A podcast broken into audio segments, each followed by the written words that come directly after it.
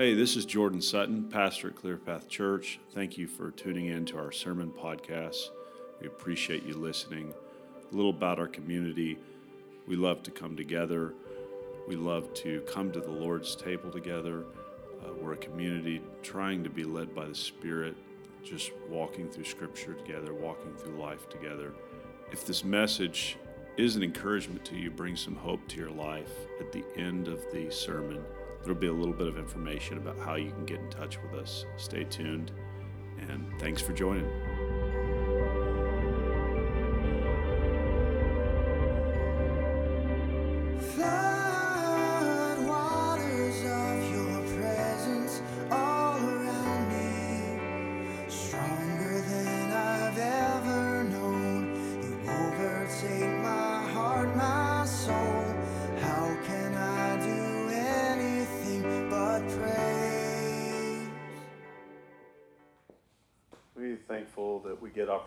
Share Jesus with people.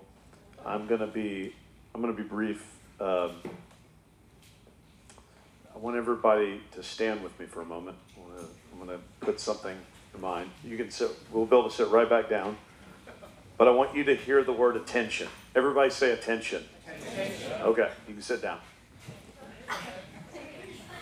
That's it. I I think that God is oftentimes trying to get our attention.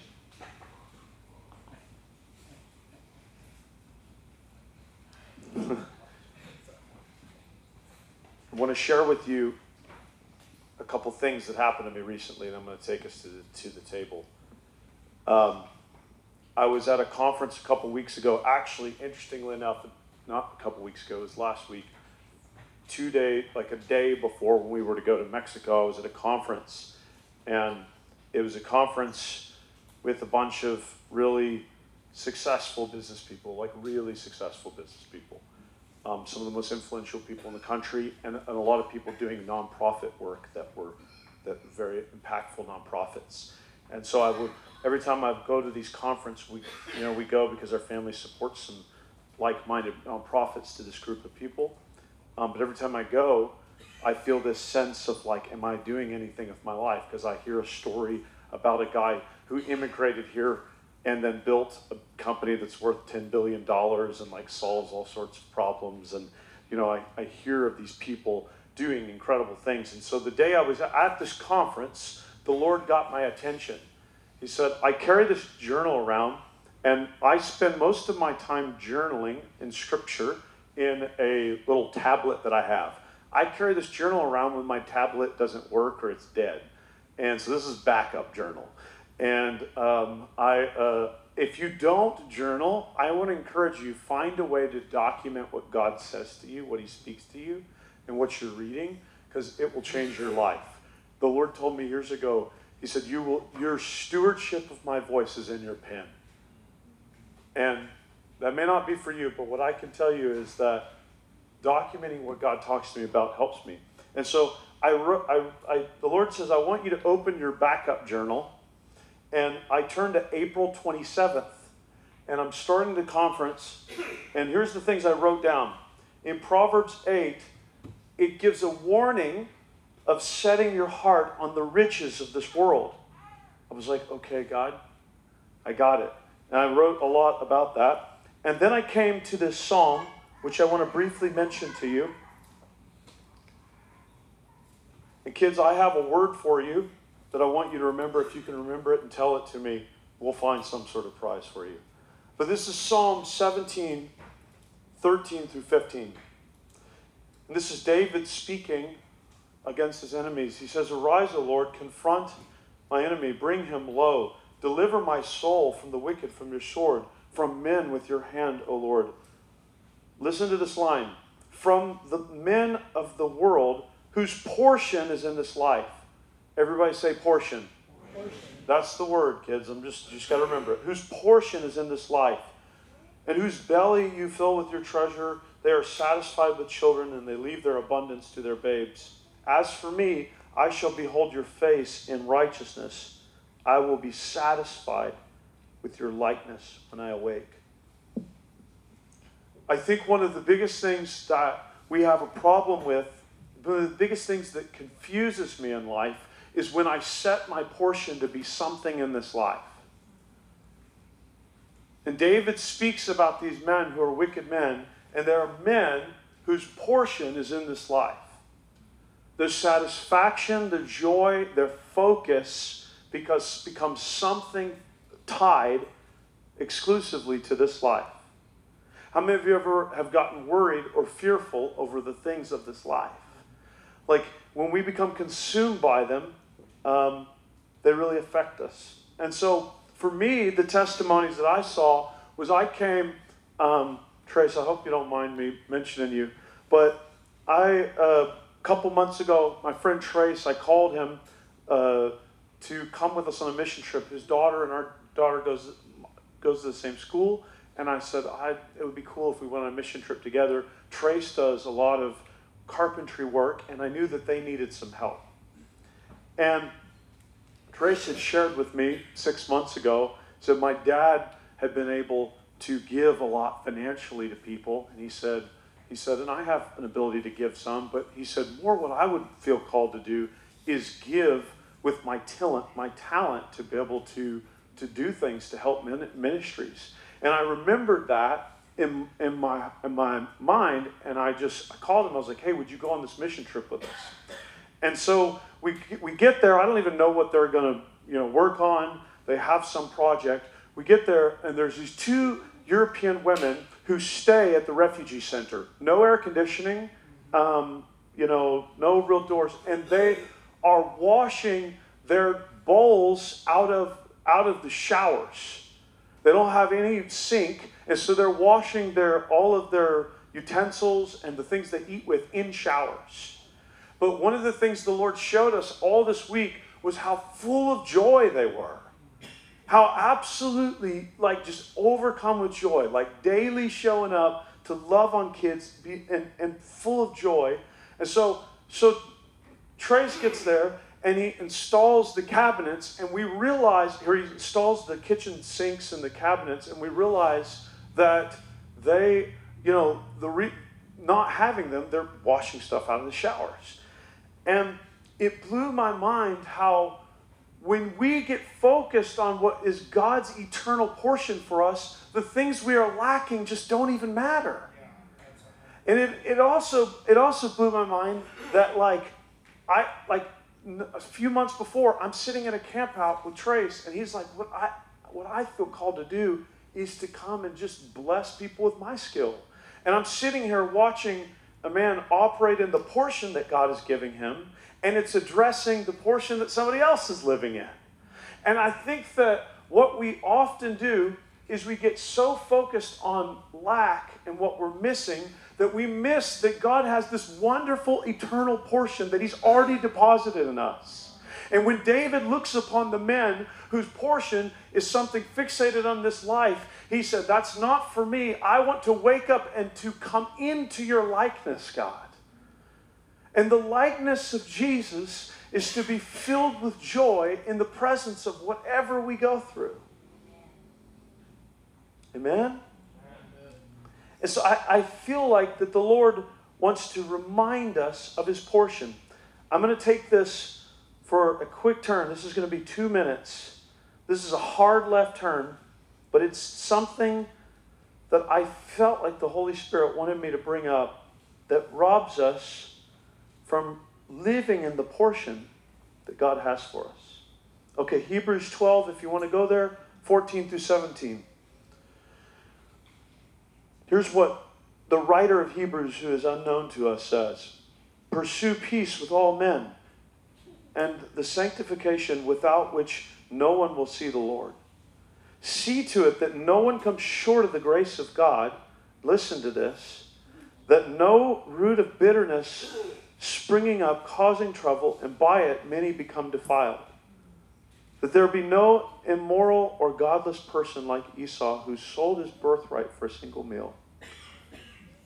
For you know that even afterwards, when he desired to inherit blessing, he was rejected, for he found no place of repentance, though he sought it many tears. Okay. I, have, I don't have the ability to address all the things here. But Hebrews here is speaking about a few things that violate our ability to walk in the birthright or the portion that God has. He speaks of sexual impurity, he speaks of a godless perspective, but the third thing he talks about that I feel like I'm specifically supposed to address, not going to preach a message on it, is that he talks about roots of bitterness.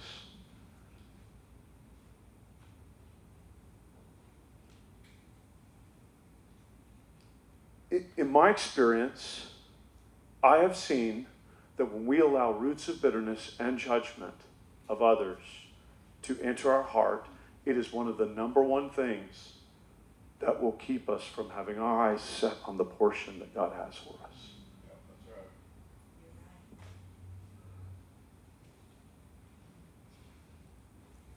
I woke up. I was not planning on talking about this. And the Lord highlighted this to me.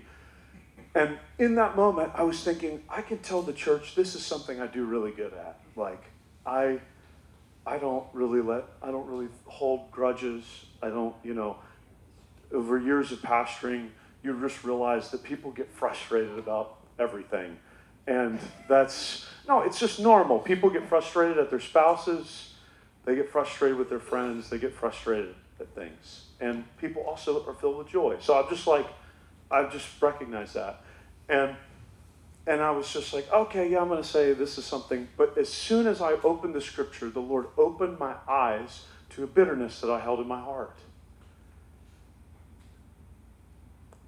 And I feel like that this is a word this morning for some of you that God is, God is asking for, for some of us to let go of roots of bitterness. And some of you, you have judgments that you have on people and it's like the way that you're perceiving it is actually that you're in the right. That you're in the right to have these judgments on people. But, but the real, it's really bitterness. This is why Jesus says, don't address the speck of dust in your neighbor's eye when you've got a log in your own eye. The, the, the great probability, if you're seeing a speck of dust in somebody else's eye, is that there's a log in your own eye. And I, I feel very, very strongly that this is a time where God is wanting to activate people into His calling, that we can walk in His portion and have our eyes fixed on it. But I feel that one thing that will prohibit us uh, from entering into the birthright is that, is that we allow roots of bitterness to eat, to eat us up. I feel like God wants to deliver some people this morning from roots of bitterness. One thing I've noticed uh, pastoring people is the thing that we usually get offended by is the thing that we're blind to in ourselves. When we're offended at people, it's, also, it's, it's usually representative of something that's going on in us. Um, so I don't know. I'm not going to keep preaching on it. I feel like the Holy Spirit is going to highlight to, to people in this room where roots of bitterness have, have come in. And so I want to ask you just to close your eyes for a moment. And I want you to ask this question, Lord, have I let root, have I let bitterness enter my heart?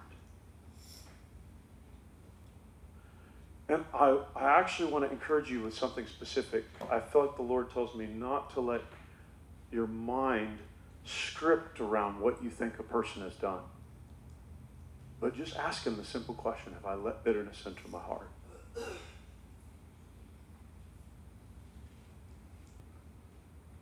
I really believe that this is, this is a battle over the call of God in your life. And if that resonates with you, just keep being reflective. I want you just as you as it becomes apparent to you that there's somebody that you carry bitterness for, I want you just to stand.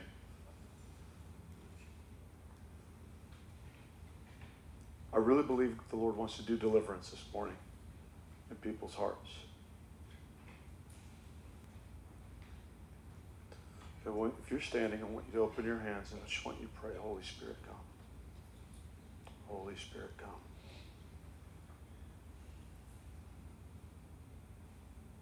you're going to have to let go the right of, of judgment right now.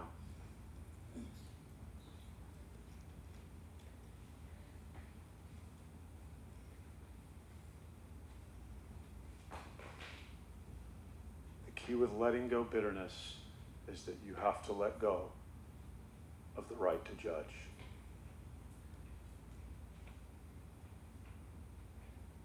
I felt like this was going to be true for some kids. I felt like the Lord told me this was going to be true for some kids this morning. There are kid, there are kids here that there's there's anger there, and the Lord the Lord wants to heal you from the anger. And so I just I want to invite you, if you're standing, just to just to pray for a moment. Ask the Holy Spirit to come.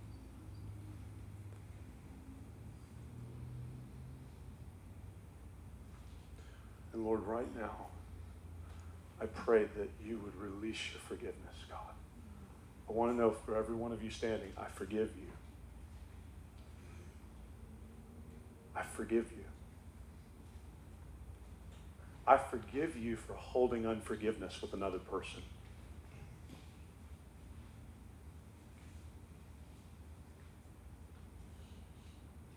Let's just pray this together. Say, Jesus, help me forgive. Say, Jesus, help me forgive. We can all pray it.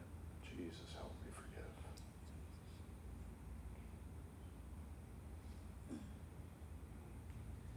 Let's just all pray that out loud. Jesus, help me forgive. Help me have mercy. Help me have grace as you have forgiven me. Lord, I bless every person with your peace who's standing. I thank you for their bravery.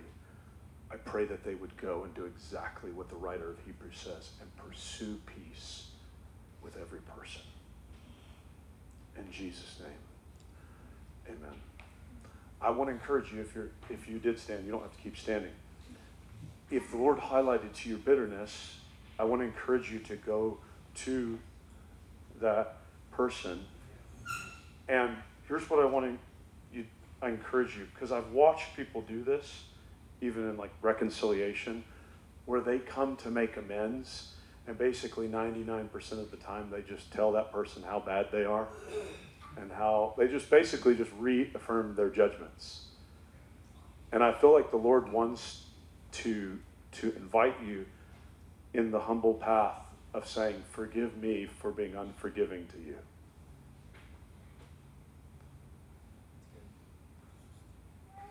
This is about you letting go your unforgiveness, not about telling them what they needed to do different.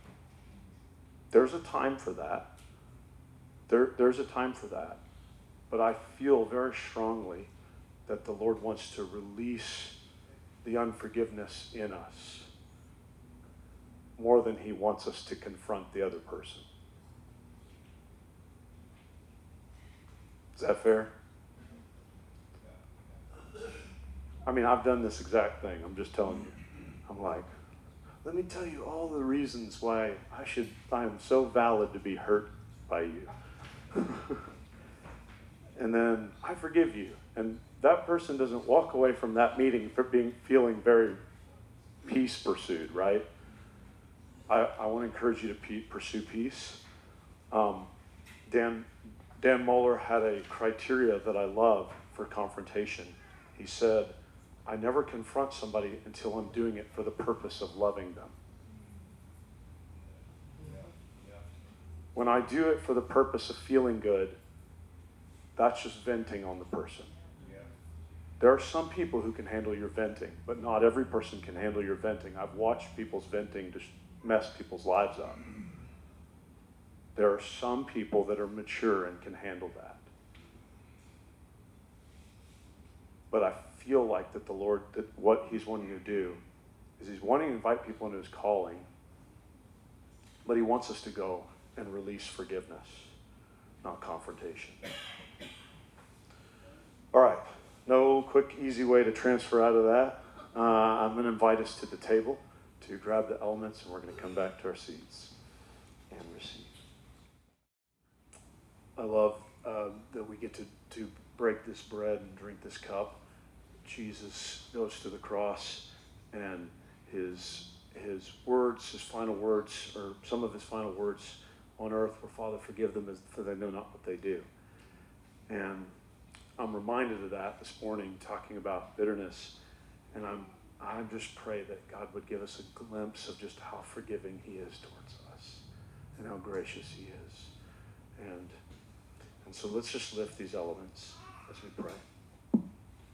Jesus, we thank you that you, your body has been broken, your blood has been spilled out.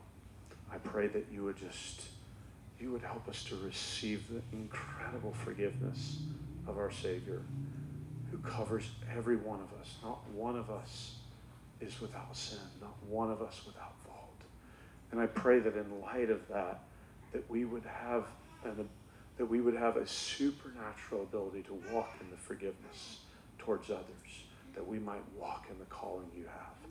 And God, I thank you that you work in us in all of our imperfection and our stumbling. Um, and may we fix our eyes on you in Jesus' name. Amen. You may receive. We had a, a group of us, as Zane shared, go on a, on a mission trip this week. And we're going to have a group come up and share some testimonies in just in a moment. Um, I, I told people that, you know, I've I helped uh, when I was younger. I helped to mentor lead mission trips to different parts of the world, and uh, did a little bit for the for the college that I ultimately ended up failing and dropping out of. Um, but I. Uh, Don't worry, I graduated. They tra- they they trusted me to lead mission trips though. But I uh, what I've what I uh, there are a lot of mission trips where you sit around and paint walls. And uh, not that there's anything wrong, some walls need to get painted, but we did not do that this week. We were going from sun up to sundown, and it was a good. It was, but it was a good thing. Um, I want to give you a couple of updates that are important for the church. How many of you have heard me talk about the, the building possibility the last number of weeks? Um, I'm not going to share a lot about it this morning. Um, I am going to share about that and some of the financial matters next week.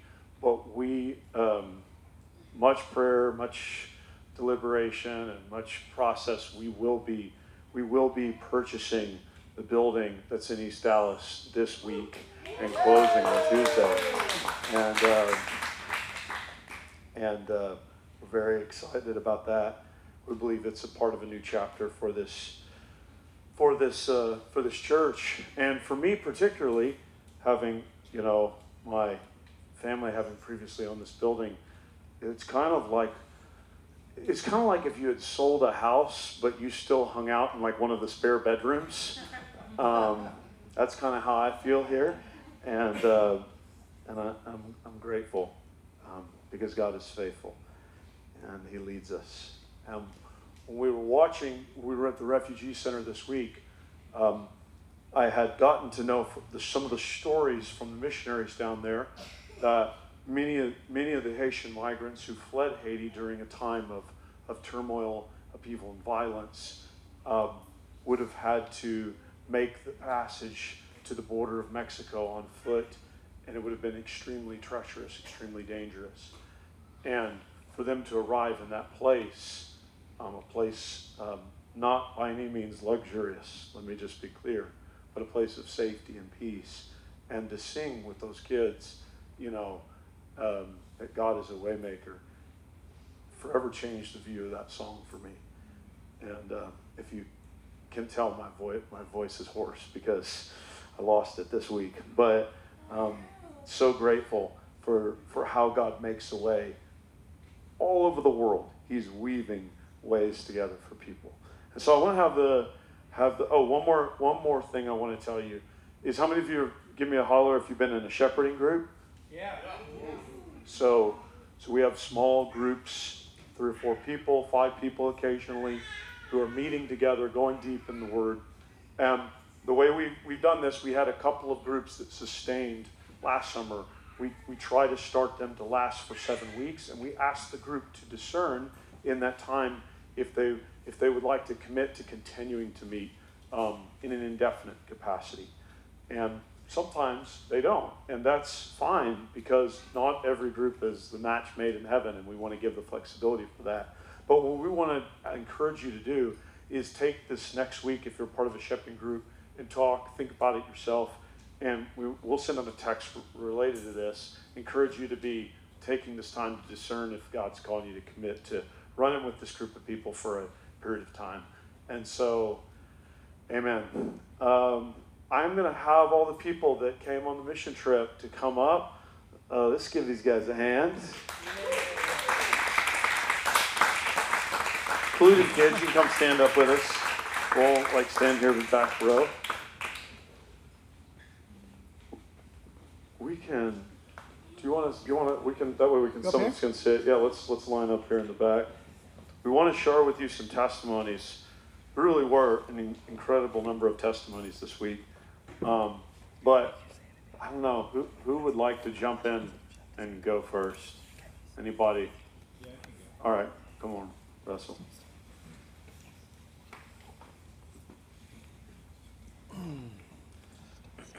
Um, I think the thing that stuck out to me most was how the missionaries never stopped. So to be clear, I feel I felt like we were there more serving the missionaries than we were like serving the migrants or even the locals. But we did a little bit of that as well. but uh, we were really kind of shoulder to shoulder with the the missionaries, and um, it, they just never stopped. There was something every day we were there. You know, I think the first day we were there, we had a chance to rest, but then after that, it was just constant. You know, they had something. They had a um, a service uh, at the church uh, in the evening, and, um, probably just about every night.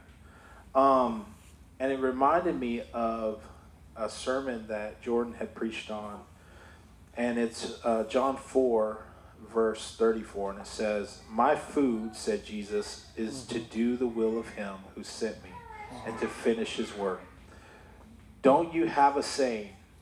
It's still four months until the harvest. I tell you, open your eyes and look at the fields; they are ripe for harvest and it made me it made me think of a saying that we have that we use a lot, especially in the church, is if I feel led, right?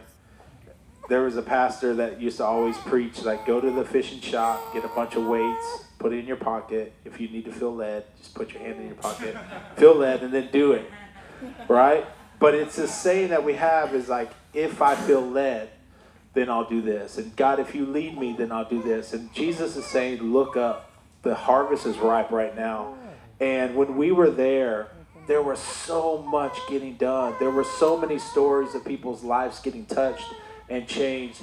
And I felt like whenever we stepped out of our bubble that we live in, in this very luxurious life, and we, you don't realize it until you're not there, and you're seeing people who, um, there, there's a saying that says the light shines the brightest in the darkness. And I felt like when we go to places that there's not a lot of joy, there's not a lot of hope, and there's a lot of struggle and a lot of striving, um, that's where God is shining the brightest. So, anyways, that's what I took away.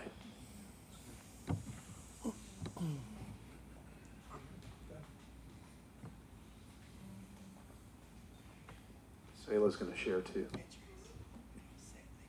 Oh man, trying to figure out what what all to share. Um, is anyone going to share about Martine specifically? Because if not, if so, I can share about someone else. I just wanted to talk about him. So I'm going to share a couple of things, but it was a pretty amazing trip. Um, so I want to share a bit about the Haitian refugee camp. So I didn't know exactly what it was going to be like. I knew they had the ministry there, Kaleo, had a Haitian refugee camp that they had like set up. And when I'm thinking of refugee camp, usually I'm just thinking of like, I don't know, like a fence, outdoors, lots of tents, that type of thing. Um, which they, they did have that there, but the the Kaleos refugee camp they had actually built, you know, like a dormitories and like a, they had like a concrete wall, um, and it was still not a place you would really want to live. Like it was just like you know, concrete dormitories. They had like a bathroom area with like curtains for stalls, and they had like a little kitchen and then a small place for like um, children's ministry and stuff. And then they had just um, in the middle was like a courtyard, which was pretty much just dirt and concrete, and and then like a pergola in the middle that offered some shade. Um, but everyone there was just so happy and joyful to be there, just because it was so much better than you know right outside that that camp. What it was, what I kind of described, which was basically there, there was actually no fence. It was just like little shanties and tents and stuff that people had set up to live in who were trying to you know wait to get across the border. Um, and there, that was all over. It was just uh, you know Haitians, there was Venezuelans, Nicaraguans, um, and they kind of had their own camps and separated from each other for the most part. But um, when we did the ministry in there, mostly what we did, we helped them with a few things that they needed. Um, but mostly what we did, a lot of us, was work with the kids, and they did like basically what was like a VBS type thing for the kids. So they were pretty much just doing that, I'm guessing, every day for the most part. And um, we got to join in with that and and uh, watch them, you know, like kind of play and dance and sing with the kids, and and they just had so much joy. And watching them when they would worship and sing Waymaker and just play and do the things that they were doing and getting to experience that with them, there's like watching kids worship and experience the joy of the Lord is just one of the most like know, amazing experiences. Just getting to see God love on these kids and you know, we would work. Most of them were just having fun and stuff, but there would be some kids that like were kind of um, not really participating, and they, they were they were kind of had like blank blank stares on their faces a lot. Uh, we found out not all of them, not all of them even spoke Spanish. A lot of them spoke like only Creole. Some of them spoke Portuguese, and so some of them didn't even understand what you know the Mexican missionaries were saying to them in Spanish and so they, they weren't even able to participate as much. But you would, for some of those kids, I think we would try to like, you know, mess with them and play with them and get them to like interact a little bit, and eventually they would like come around and you'd see their faces light up and they would smile, and um, it just was a really amazing experience getting to experience that with the kids, and then also seeing how um, Jesus was using their ministry to the children to kind of bring the parents in as well because like the parents would sometimes join in on stuff that was happening and you could just see like you know the way jesus was working through all of that. And i'm going to short, share a brief testimony about this guy named martin who we just met for one day um, he literally came he asked one of the missionaries like hey can i come hang out with you guys and watch whatever y'all are doing today um, he only spoke spanish and he was from venezuela and he was he had just been granted asylum like that day or the day before to get into the U.S. So he was leaving that night to cross the border for the first time. Um, and uh, he shared before he left, he shared with us his story, his testimony, which was basically he lived in Venezuela with his two two boys, and I don't remember all of it, so I probably messed some of it up. But um, while they were there, his his one of his boys had some type of tumor in his neck, and I don't remember what the condition was but they had to have surgery to get it removed. And so they tried to do that in Venezuela and had to like put a lot of money into it. And something ended up happening to where they couldn't do the surgery there, and they lost all that money. And I believe his wife died. Is that correct? Or his wife or his mother died? Do you remember? No. Maybe the mom. Okay, then his mom. His mom had died while they were there, and they went to Colombia to try and do the surgery there um, they didn't have the money for it. So then he had to leave to try and basically come into the U.S. to work to get money to do this surgery. Um, so he hadn't seen his boys since like October is when he actually left Colombia. Um, so he was telling us this whole story, but and you could tell he was very emotional about not being able to see his kids for so long, and that was really hard for him. Uh, but he was also like really joyful and happy because he, you know, like you could tell Jesus was working with working on him as well. Like he just and he had just been granted asylum, so he was excited to get to go into the U.S. and begin that process and getting a job. And he, you know, he's going to try to get money to send back to his family and everything. Um, so it's just getting to experience things like that in his story, and just makes you like kind of opens your eyes to, you know, the little problems you have here a lot of times that feel like big problems at the time, but you know, in comparison, oftentimes aren't but it was just really cool to get to see a lot of the stuff that we saw while we were there. Um, I'm gonna. Selah's got a couple things she wants to share as well.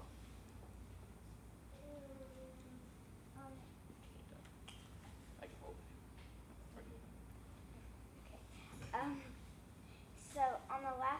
in Mexico. Mexico, um, we were doing like a worship prayer thing in the morning. It was like called family time, I think.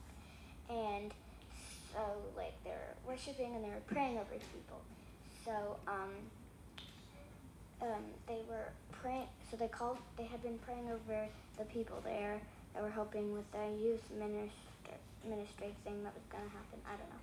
Um, but then they called up the Clear Path people to get prayed over, um, and so we were all getting prayed over and stuff. And then a lady came and she started to pray over my dad, and then um, he started to cry, and uh, I knew like the Holy Spirit was there, and um, so it was like I started crying too, but I wasn't sad. It was I was happy, and then he started.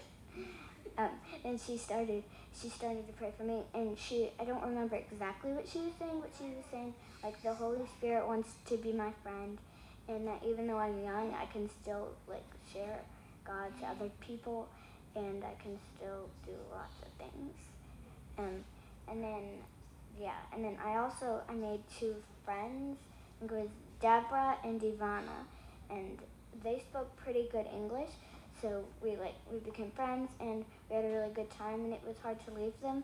But um, if we do another when we do another trip to mexico or a mission trip i hope i get to see them or i think i'll get to see them but yeah.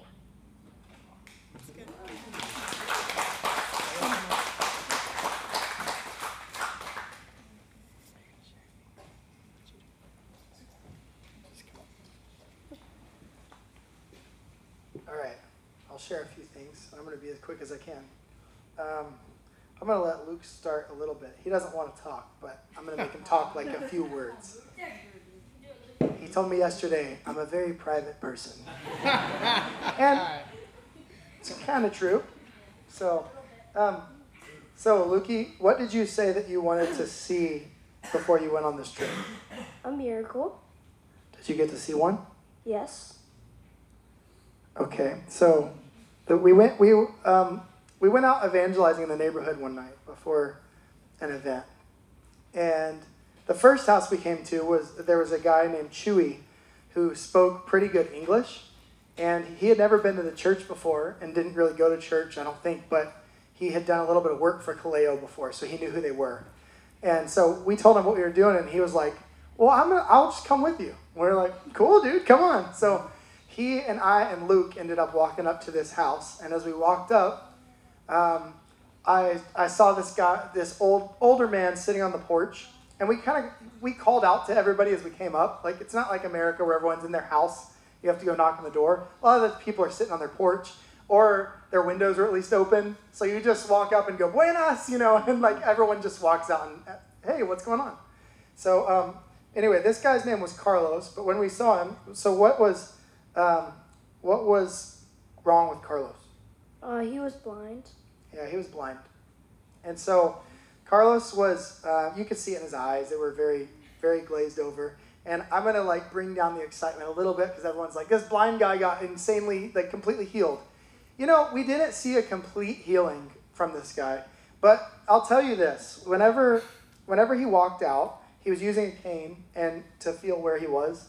And he, he actually stumbled off the sidewalk because he couldn't see the sidewalk and he was trying to feel it with the cane and he kind of missed it. And he, he kind of fell off the sidewalk. And then he came up to us and it was me and luke and chewy. And carlos didn't even know luke was there. So i mean pretty blind. And um, he could see like little bits of shadows essentially. And we were like hey there's a kid standing right in front of you. He went like this and he was like oh yeah there, there is. Hi you know? And so anyway we asked if we could pray for him we did pray for him and he was like, "My, I can see better." And we said, "I'm like, I'm trying to make sure he's not giving me a line to just go along with it." So I was like, you know, see if he can actually see better to Chewy. And so he's like, "No, I can really see better. Come here, I'll show you." So we had gone in his house. We walked back outside, and he was like, "I couldn't see the sidewalk before," and he said, "I can see the sidewalk." And he he held his cane up in the air, and he walked and pointed with his hands where the edges of the sidewalk were. And he said, "I can see the sidewalk now, and I couldn't see it before." And then uh, some of our other people were walking up, and Tiffany was wearing a, a pink shirt and he said uh, she he she was walking up and he said rojo rojo. He he hadn't really been able to see see color in a long time. It had been years since he had had an accident and lost almost all the vision in his eyes. So anyway, um, so it was really cool that we got to see this guy get some of his vision back. It was far from complete, and I, I'm being totally honest with you guys and say that I struggle with that. Like when someone gets a little healing but not all of it, I'm like, come on, why? But I do want to say that I'm thankful that we did see. I mean, any any change of vision is a complete miracle. Like that can't happen without God just sovereignly doing it. And so I'm grateful for that, and I'm believing that he's going to keep getting his vision back. And that's what I told him. And uh, my friend Chewy, who doesn't go to the church, was making him dinner. I'm going to take it over to him and remind him that his vision, to pray that his vision keeps getting better. And I think both of them are going to come to the church. So that was awesome. Say it again. Oh, yeah. Okay, yeah. Can you put up this picture for me, Tim? Uh, I want to talk about a couple other things, and I'll do it quickly. This this is Nicole, and uh, the last night that we were there, there was a big outreach, and um, our group did a bunch of skits and stuff, made all the kids laugh, and then they gave kind of a, a gospel message, like invited them to invite Jesus into their heart, and if they wanted to get prayed for, to stand and put their hands out with their eyes closed. Well, all the kids, most of the kids did that, and we walked around, we prayed for kids, but this is probably 20 minutes after all the other kids stopped praying. I mean, she probably stood there 30 extra minutes. Like the other kids are like playing basketball right next to her, popping balloons behind her head. Like I'm like, this is surely gonna break her out. Me and Tiffany just stood there for the whole time, most of it just with our hands on her. And like a couple times, I kind of asked her like, uh, you, you know, do you want to be do you want to be done? Because I didn't want her to just feel awkward and like she had to stay there. Like, do you want to be done? And she would like open one eye, and then she would go. And she would just stay there. And she just the holy spirit was just so heavy on her that it was just and and she had never been to church. So like this wasn't learned behavior. She just she just had a first encounter with the holy spirit and did not want to move. And so her mom started walking over to come pick her up. And her her mom got about 10 feet away and the kids pastor was walking over toward her mom and her mom just broke down crying. Her mom also didn't go to church and the Holy Spirit just hit her. So the, the kids pastor just stood there and prayed for the mom for probably another 15 minutes too. And it's just these two people, a mom and a daughter, standing a few feet apart, just like this, and like neither one of them wanted to stop. it was just so awesome. It was so loud and chaotic, and it was like in her, it was not. It was just peace. and so that was it was just so cool to see with a girl who had no context for what was happening. Um, the last super quick story that I'm going to share. You don't really want to share? Do you have something you want to share? What? Oh, I'm sorry. I asked you if you wanted to talk. Right. Let her talk, Zane. You want to say something? Okay. She did tell me no. Okay. Um, so the, the last story that I will share is that um, I don't know if anyone's mentioned yet. I think they did while we were while we were with all the Haitian kids. Um, they played a song that I think was in their language. It was kind of like African beat, and we all got up and just like danced around the room. This happened very spontaneously, and uh, there was one kid. There were actually two of them that I eventually got both of them up, but there was one kid that I walked over and I was like, "Hey, c- come dance with me," you know, and he just looked at me like, "I don't think so," you know. And so I walked over and I put my hands out like, "Hey, can I pick you up?" You know, I wasn't just gonna grab him, but and he just slowly put his arms up. So I picked him up and I started carrying him around like the dance circle a couple times. And after like the second time around, I had been watching him. He was just super stoic and just you know uncomfortable. And all of a sudden, I just went like did a quick spin, and then I just looked at his face, and he just got the biggest smile that I've ever seen. Just like, and and so then I like spun him again, and he he smiled. Anyway, it was it was one of those moments that just sticks in your mind, you know, like his eyes and his smile, like I can just still see him. And I was I was thinking about him as we were driving back to the place we were staying in the van. And as I as his face came into my mind, I heard God say, "I liked it when you picked me up and spun me around." And I thought of the scripture where God says, "I was in prison and you visited me. You know, I was hungry and you gave me something to eat." And that's what God said to me about this little kid. I liked when I liked when you picked me up and spun me around. And um, I don't know, just really cool moments.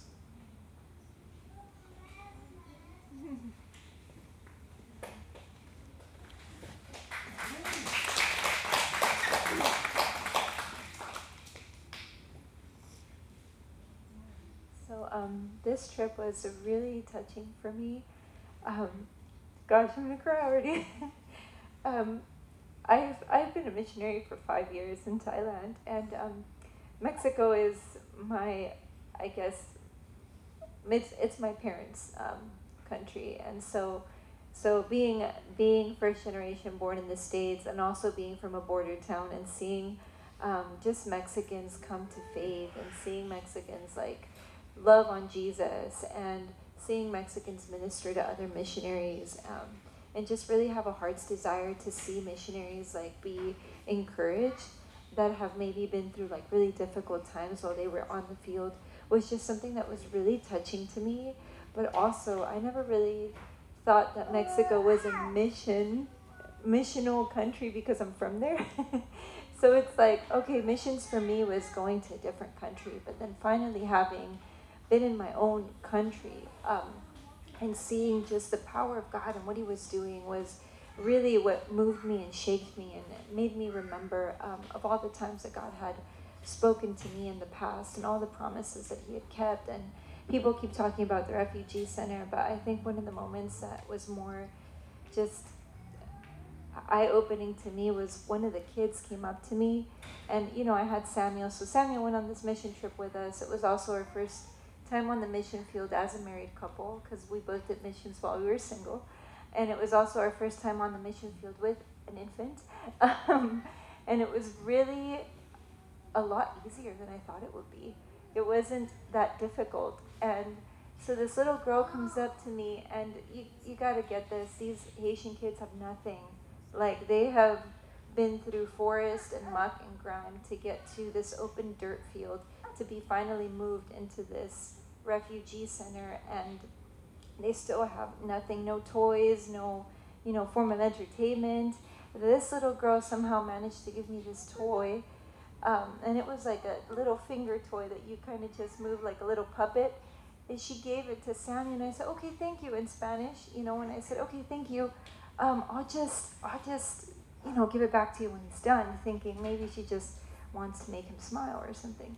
And um, she's like, no, no, no, please, it, it's his, you know? And I said, wow, you're going to give me a toy for my son, and we've got all these different kinds of toys at the house, and you've got nothing, and you're giving me something that you don't even have. I was just really touched, you know, I'm thinking, God, these kids, like, they, they are basically here and joyous and excited because you're giving them that joy, because you're giving them that hope, because you brought them out of a really difficult situation, but not because anybody or anything else could have touched them, but only because of you, by your grace, they're here. And somehow, this kid, you know, I'm thinking of all of the different um, encounters that these people may have had in their own country with Jesus. A lot of these kids got saved while in the refugee camp, and some of them were saved before they got into the refugee camp.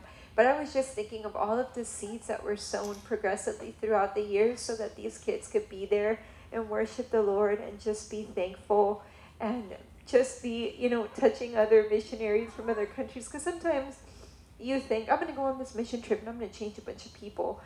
Um, but really, it's God that's ministering to you and it's God that's healing you and doing a work in your life and giving you an experience that you'll never forget so that you can replicate that and so that ooh, so that you could be encouraged. Um, and another thing too that was just really encouraging to me was towards the end they had um, an outreach, and I really loved how they were reaching out to their own community.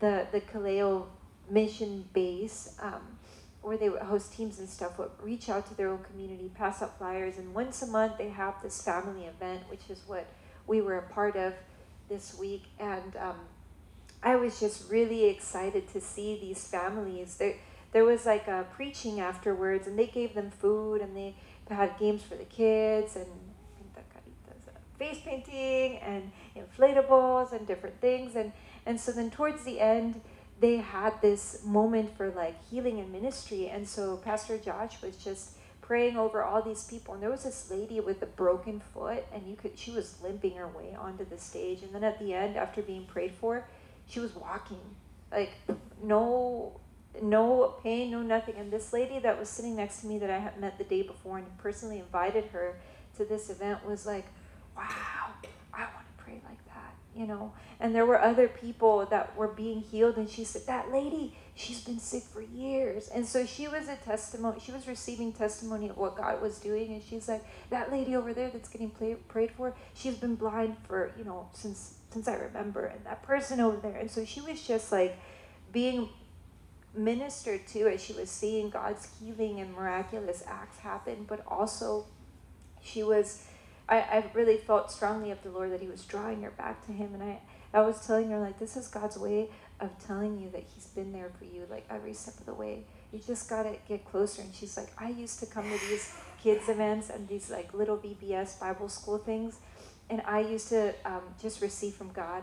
But but now that I know that there's this available, I'm going to bring my kids because I've been looking for something like this. And my husband isn't a churchgoer, but I'm going to bring them all. And I was I was just really excited. I'm like, wow, there there's people here that are being touched by Holy Spirit and what He's doing, and just just a really beautiful time. I was really impacted by this trip. So thank you guys.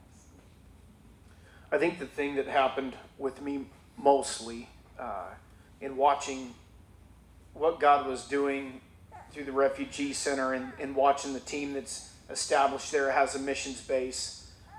Um,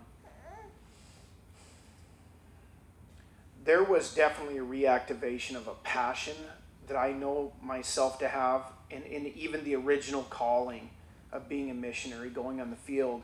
And when Valerie and I got there, there was this uh, definitely a Holy Spirit kind of moment where we just realized, man, we feel more home right here in a foreign country, in a place where everybody's speaking a different language and a different culture. We feel more at home in this environment than we even do in America.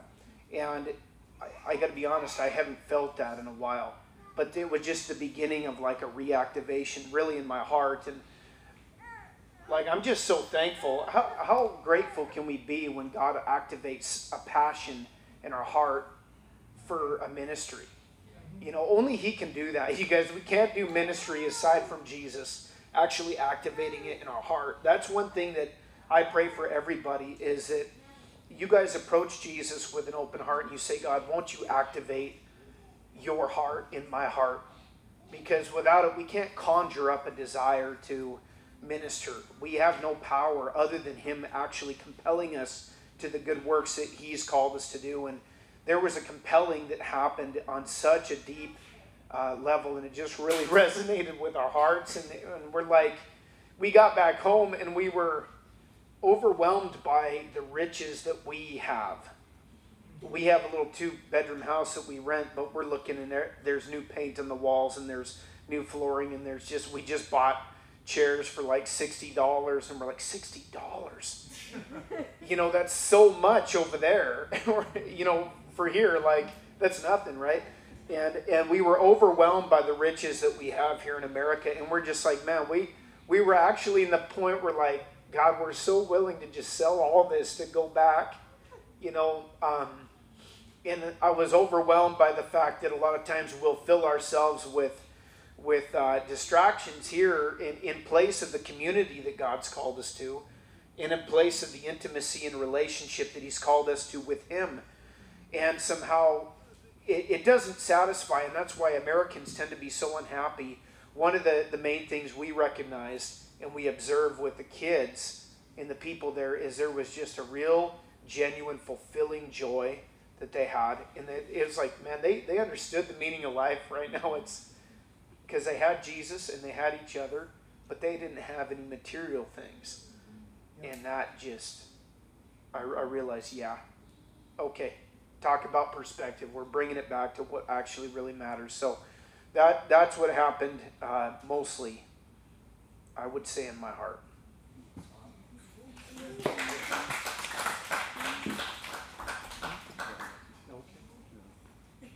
Okay. Okay.